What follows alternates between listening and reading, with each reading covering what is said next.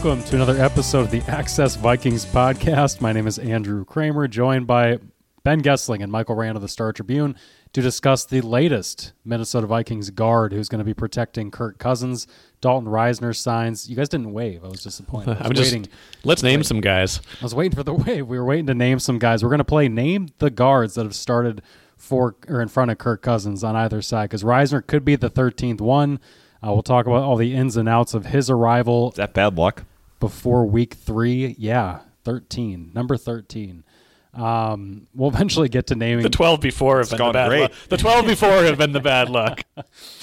Um, so where does he fit in? Where are they going to um, end up lining him up? Because he signed a one-year deal, Ben, that you report is worth four million dollars. Four million dollars, or up to four. Well, yeah, at four million dollars. I think it's prorated at the you know league rate, but we're most of the season. Whatever.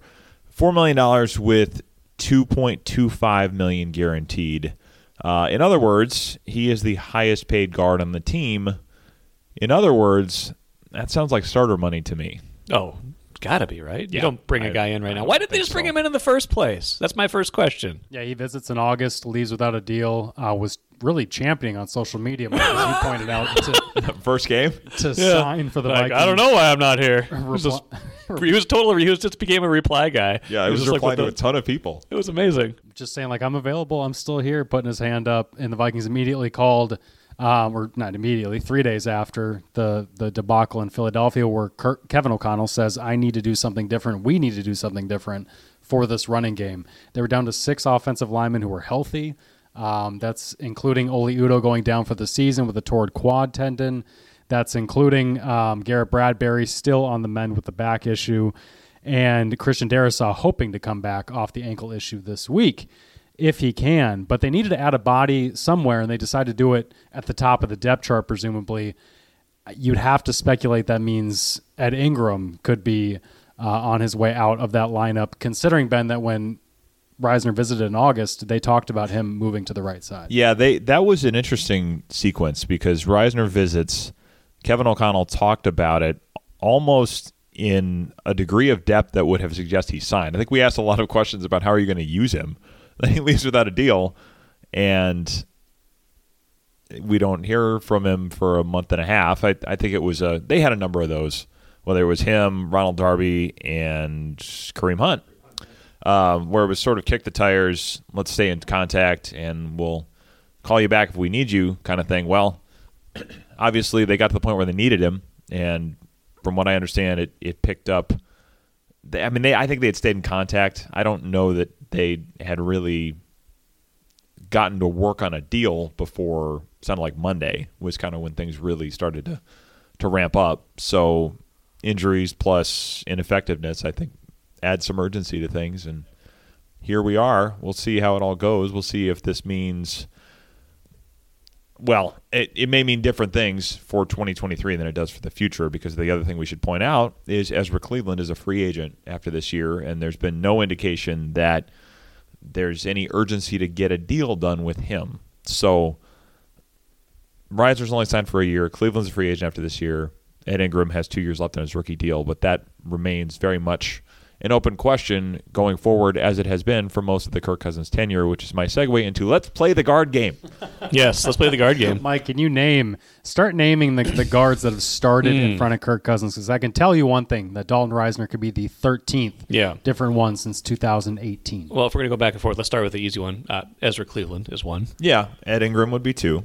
Um, Those are the pre- predates fruit. those guys. Um, man, thirteen different guards. Um, Joe Berger. No. No, Eh, You're already Really? wrong on number three. Wow. Grand Casino would like to take a moment and salute the true football fan.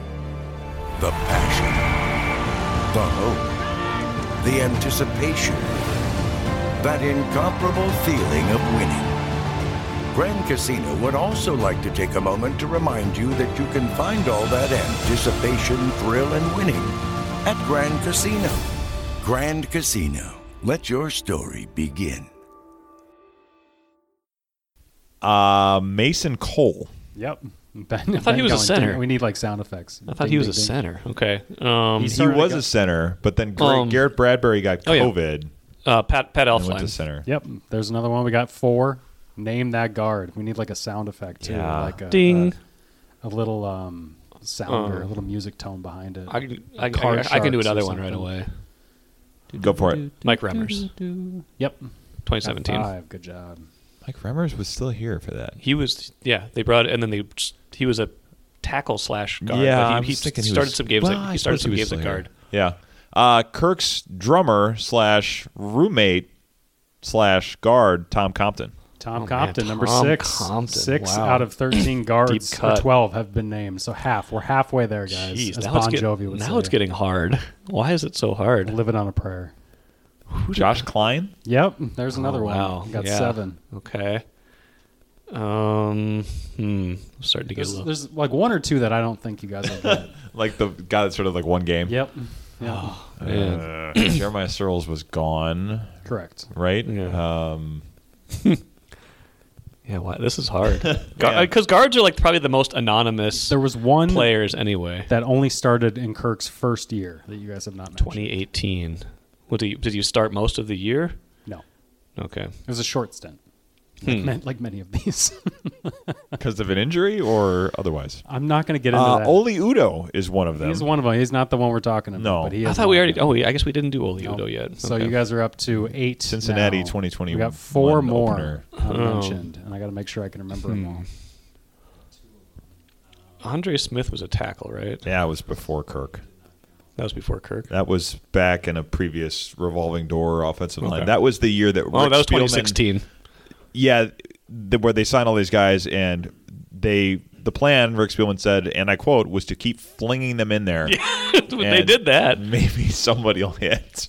Yeah, that's they definitely did that because that was 2016, the year that basically the offensive line sabotaged their season because Yes. they were down to a one-legged Chris Long at a certain Yeah, point. and Norv Turner left. Jake Long, Chris Long, Jake Long. Jake Long Jake Long, T.J. Clemmings, Jeremiah Sirles, three man rotation in Philadelphia. Didn't Uh, go That was the first loss of that season. That is indeed what slit the throats of the Fat Cats. Fat cats get slaughtered. Um, mm, T.J. Clemmings wasn't still here in 2018, didn't and he was so. a tackle anyway. Man, this is hard. This is hard. You covered you. I mean, you cover the team. I've got more of them than you have. Wow, Trying to throw me under We the don't- bus. We don't need to get defensive. No, No, it- this is funny. It's- it's hard. this. You had to look telling them all up. I could not have done this. like, I- because, like I said, like guard has to be Yeah. the most anonymous Yeah. position anyway. Like you could name some more of the tackles probably. Uh, the let's center has been kind see. of consistent. all right, you were missing. Yeah, Okay, one guy. just tell us. Yeah, this, this Just is tell us. not if, if, It's good. po- it was for good, our listeners. It was good podcasting up to a point. All right, Let's- let's- does does Danny Isidora ring? a bell? oh yeah. Oh gosh, yes. Yep. yep. 2018, the guards were Tom Compton, Danny Isidora, and Mike Remmers. In 2019, you guys got Elflein, Kline, and Uh-huh. you missed Dakota Dozier. Oh, how could we forget about Dakota Dozier? Dakota Dozier. Yeah. Dakota Dozier. Okay. Uh, you missed two of them in 2020. Well, Great- it was a great. COVID There's year, a lot so going that's on. in okay, yeah. I understand. Uh, I wouldn't have gotten these guys either. It was Dakota Dozier. Dozier, Beat myself up for Cleveland. Dru Samia. yeah, he was kind of the Yeah, he was kind he of was the Danny Isidora of his time. yeah, he was the Oli Udoh of his time. Danny Isidora of his time. He was the Paris of the one Midwest. I wouldn't have pulled out anywhere. Brett Jones started at oh, guard Oh my right. for a gosh. game. That's right. This He is Squad, did. watch the documentary. Yeah. Did you just do the squat? Oh yes, squatty Wasn't he a center too? Yeah, and that's what he was mainly brought in for. But he actually started at guard. I kind of remember that. It was like towards the end of the year, I think. Yeah. Okay. Had a had a film crew with him most of the year. There was a Canadian film group because he was from Regina. Yep, Okay. yep. This show is free, to people. experience Regina. the Um, show is free. All right. anyway, um, Anyway, Dalton Risner sounds like he's better than most of those Dalton guys. Risner, number thirteen on that. but list. number one in our hearts. Why? And again, they needed a guard at the start of the year. They did. Even if it was just depth, they needed a guard at the start of the year. Sounded very Seinfeld when you I said that. By the way, Sorry, yeah, probably. I liked it. It, it, yeah. it's not a bad thing. It's a compliment. can- oh, don't get me started about car rentals. Um, but anyway, it's uh, it, it, if anything had the potential to derail this seemingly good-looking offense and this, you know, the the skill positions they had, it was believing too much in internal progress on the line, and it cost like four million dollars. They had the room. Like, I don't get it. I don't understand. Even if you like, if you think Ingram's going to take a step forward, even if you think Cleveland is serviceable, who's the what's the plan even beyond those guys? Like if the guy is just sitting there wanting to sign with you for four million dollars, it just kind of seems like it was a missed opportunity. I suppose from a financial perspective, the one thing I can think of is they did the Brian O'Neill signing bonus conversion Yes. right around the start of the season, and then the Hockenson deal gets done right before the start of the season, which cleared a little room that they didn't have at the time with Why- Risner Why'd they do the O'Neill deal then? By the way, what do we think about that? W- to to convert it to a signing bonus? Yeah, why then? Why not earlier? Yeah, or what? Um, It's a good question. Um, I maybe it was to clear room for Jefferson, thinking Yeah. that was going to get done. Yeah, Um, yeah, it might have been that in the order of priorities. Um, you know, they they tend to do these. In this one, I think it's been the one everybody figured if they were going to do it this year. It was going to be him. It's typically guys that you can clear some money now, and you think, okay, this is not a position we have to worry about kicking the can down the road. I mean, it was always Eric Kendricks that they did this with. Actually, Danielle Hunter a lot too, where it's we can move money into the future because we're reasonably confident this guy's going to be here, and that's not a big deal to do it. But um, yeah, they they did wait a while to do that one when it certainly seemed like they could have done it sooner. I, I suppose it's you don't do it unless you have to because you don't want to push money into the future if you're not compelled to do it. Um, and that's the the best I can do as far as a, a re- educated guess on it, I suppose. Yeah, they were able, and if they didn't use this cap space, they can roll it over into the future. Right. Um, but they decide to use it, and it's another one of those moves that's interesting in terms when Kwesi talks about the time horizon of this franchise and how he views Yeah, the long term outlook. that's It's- not a rebuild move. That's a, competitive move. it's they keep making both of these moves where you know we're gonna keep a Harrison Smith, even though yes they do get the pay cut for him. We're gonna find a way to re-sign Danielle Hunter for this year. We're gonna find a way to bring in Dalton Risner. Um, some of these moves, like the Hockenson deal, can be both, right? If the Yeah. player's young enough. But Risner's 28. He's on a one-year deal, and he's really on a 15 game deal. Um, that one is interesting to me because it, it flies in the face of, you know what, we're just going to see where this team takes us and, and keep trying to rebuild as opposed Yeah. to, no, we're going to spend three and a half million or whatever that deal might end up at of our cap space that we could roll over and say, no, let's, let's see if we can get most of this offense that we can get out of it right now. Because it was, Ben, as you wrote on Friday, incredibly one dimensional still on Thursday night. Yeah, they ran the ball nine times. They, I believe, have the fewest rushing attempts in the league. Certainly have the fewest rushing yards in the league. After even after Thursday night, they were ranked like 28th, tied for 28th in the league. I think in rushing yards, despite the fact that they had played one more game Than than almost everybody. all but the Eagles. Right. So. Yeah, I mean, and Kevin O'Connell talked about this on Friday a little bit that there were a few plays. I think the the quick pop pass to Jefferson that that was initially called to be a pass, or sorry, initially called to be a run, and they checked it to a pass at the line when they saw a look that they liked. But O'Connell also talked about we basically have to prove that we can run the ball before we're going to spend the plays on it because uh, you know you don't want to be one dimensional. I get that, but they also I think look at it and say there's an opportunity cost to this in the sense of our best players are the guys that get the ball in the other phase of the offense. Justin Jefferson, TJ Hockenson, Jordan Addison, KJ Osborn are probably their their best, most accomplished players on this offense. And if you are running the ball into the line, you are taking away an opportunity for those guys, and then you're making it so the next opportunity they get is a higher leverage situation where Kirk Cousins may be under more pressure. So I get the rationale there, but you can't just say, well, okay, we it's not working, so we can never do it. Like the only solution to this is to get better at it, and you know that probably drives as much of the Risner move as anything else.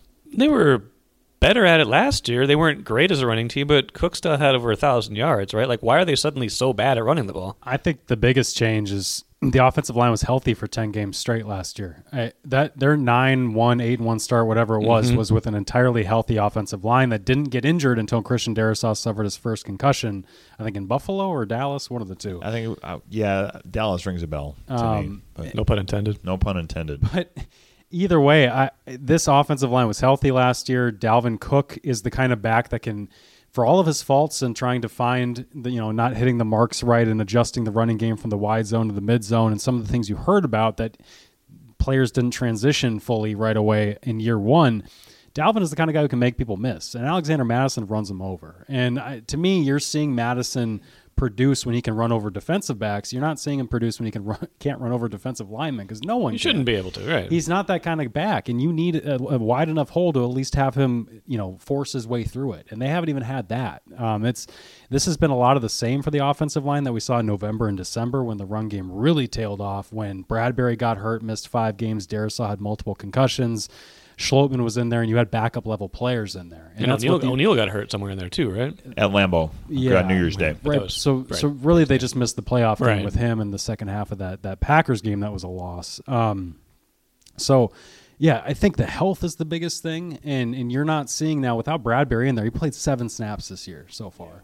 Without him in there for most of that, you're seeing the the guy who kind of held that middle together. They just don't have much of anything going. It seems um, blocking up front, and I also think you're seeing teams, um, at least the defenses they faced, be a little bit more attacking than what we've seen last year at times. Yeah, a lot of eight in the box, at least from Tampa. I mean, it was, I Yeah. think, on most of Mattison's carries. Now, it's easy for those stats to get skewed because carrying the ball 10 times a game, it's a pretty small sample size. But I, I think they had eight in the box against him on six or seven of those carries. So, yeah, there's been some of that. I think people are trying to attack the run and then probably attack everything else. I mean, basically, we're going to send defenders, whether they're running the ball or whether they're, they're throwing it. We don't think they're going to catch us in it and burn us. Yeah, and really it might change week to week too. We're, we might eventually see a defense that doesn't feel confident in its ability to try and keep a lid over the passing game um, and play back see that this week. and play back farther. Yeah, maybe the Chargers decide to do that on Sunday.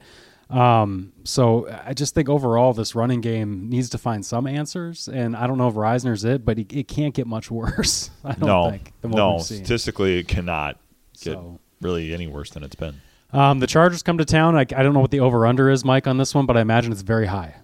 Yeah, because I was looking up the point spread and saw that the Chargers were favored by a point and a half. Um, winless road favorite tells you a little bit where the Vikings are right now.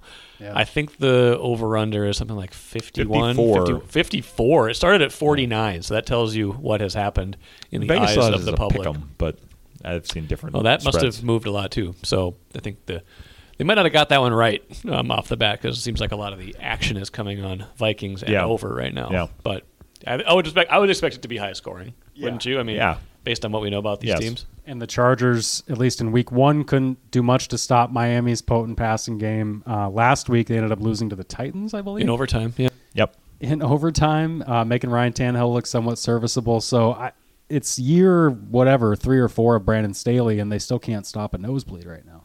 Yeah, it's interesting too because I mean that defense is I mean the scheme has gotten very popular. Obviously, that's the scheme that Kevin O'Connell brought to Minnesota in year 1. It's what got Brandon Staley hired for that Chargers job is that all of the success they had with this idea of we're going to play with lighter boxes, we're going to keep a lid on passing games, we're going to basically trade a gap for an extra defender in pass coverage at times and um, that was very successful in LA, in probably in part because you had Jalen Ramsey on the outside and Aaron Donald in the Yeah. middle of the defensive line. And, they, and the Chargers have some talent, uh, at least in terms of the pass rushers with Bosa and Khalil Mack, but they have been picked on just about everywhere else and seem ripe to be picked on again on Sunday. So yeah, it, it, it seems between that and the blown lead in the playoff game last year against the Jaguars and blown leads the first two weeks of this season,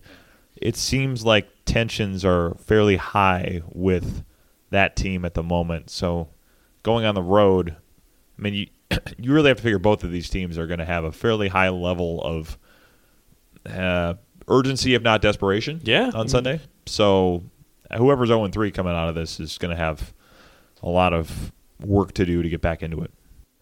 Yeah, I mean, I just I saw a stat earlier this week. It's like out of the last since 2002, one out of the 99 teams that started 0 and 3 has made the playoffs. And if you would have added a seventh playoff team to each conference in either of those years, only one more would have made it. So if you start 0 and 3, you're pretty well sunk. And you know, it, it I wrote about this I think earlier this week. Like it raises an interesting question. Like, What if the Vikings lose this game, which is entirely possible? It's basically a coin flip, I would think at this point, because the Chargers do have talent. Justin Herbert's a really good quarterback who can probably stress them in a lot of different ways. Like if they go to zero and three, um, it's going to get pretty negative around here. I would think pretty quick. Yeah, and at best you'd be one and three going into Patrick Mahomes week. Yes. so Yeah. it's that first place schedule we keep talking about rearing up, and and with some of these tough opponents early on. A home game against the Chargers, a team that Ben you just laid out, is pretty beatable when it beats itself as often as it does. Yep. Um, it's as close to a kind of must-win feel as you can get in September. Yeah, it is. I mean, and it, they have really nothing to or nobody to blame for that but themselves with all the turnovers. I mean, you had two games that were fairly winnable, at least in terms of the way they played out. I mean, they did a nice job kind of limiting Jalen Hurts, and then the Eagles were able to take advantage of that on the ground. But you didn't get beat by the RPOs.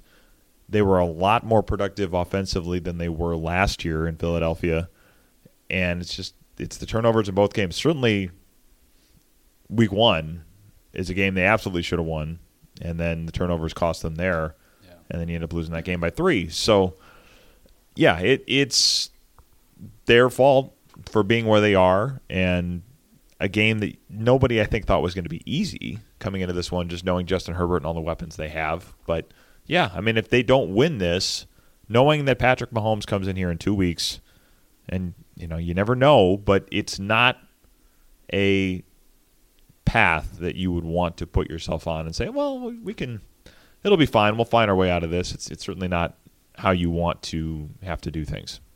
Yeah, Mike, what's your confidence level? Because I think no one's doubting that the Vikings can do their half of the over/under. Um, Yeah. What's your confidence level in the Vikings stopping the Chargers from putting up their half after what you've seen in two very different opponents in Mayfield and Hurts and the differing returns on defense? Yeah, I think like Ben said, I think they did an okay job um, limiting Philadelphia's kind of the RPO game and Jalen Hurts. Hurts missed a couple throws, but what they run for like 259 yards, something like that. Yeah. That's, that's not great. That was the most since the infamous Christmas game, right, where Kamara Yeah. had six touchdowns. Yep. That's a lot. Seems yeah, like a lot. D'Andre Swift had Um, 175 of those yards in part because they were doing so much to take Hurts away. So, ball right off. It, it seems like a defense that's certainly more aggressive, but their, I mean, their personnel is pretty limited. Let's just be honest. Yeah. Like they don't, they don't have a name brand outside of Danielle Hunter. Like the rest of these guys are either young or old, like Harrison Smith, or just kind of guys. Like I, it's it's kind of they're putting. I you know we I think we talked about this a lot in the off season, and I've made this point many times. Like they put a lot on Brian Flores to make a lot out of, or to make something out of not much, and. I think he's doing his best right now, but they're just going to be limited. The talent is limited. Yeah, we'll have to see how much the Chargers bring to town. Austin Ekeler missed the last game with an ankle injury. Um, they weren't the same offense without him against a tough Tennessee defense that the Vikings saw in joint practices this summer. Uh, but Mike Williams, um, Keenan Allen are still there uh, and can be dangerous when Justin Herbert just throws it up to him. Um, with the new offensive coordinator and Kellen Moore, that passing attack hasn't seemed to slow down at all. Is there anything else we should mention about Sunday's game before transitioning to questions in the mailbag? Any more takes? Mike, what's your prediction? What's going to happen? I think they probably win, but the burn it all down, um, fun part of me wouldn't mind seeing the alternative.